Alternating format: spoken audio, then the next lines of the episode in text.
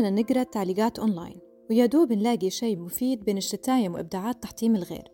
هذا غير المصايب اللي قاعدة تصير على الخاص. كذب، تهديدات، إحراجات، إهانات وابتزازات كلها أشكال من التنمر الإلكتروني أي cyber bullying. وللأسف نسب الضحايا قاعدة تزيد خاصة بين النساء والطلاب. المشكلة الثانية هي ردة فعل الضحايا اللي يدخلوا حالة خوف ومعاناة سرية خاصة لو أهداف المتنمر مدروسة. وقليل منهم يعرفوا إيش حقوقهم الرقمية أو حتى سامعين بقوانين الإنترنت. فعليك تسوي بحث بسيط عن أشكال وأساليب التنمر الإلكتروني عشان تدافع عن حقك وحق غيرك وقت اللازم. والتعليقات السلبية خل يولي هذه كانت تصبيرة رقمية في 60 ثانية من CyberX.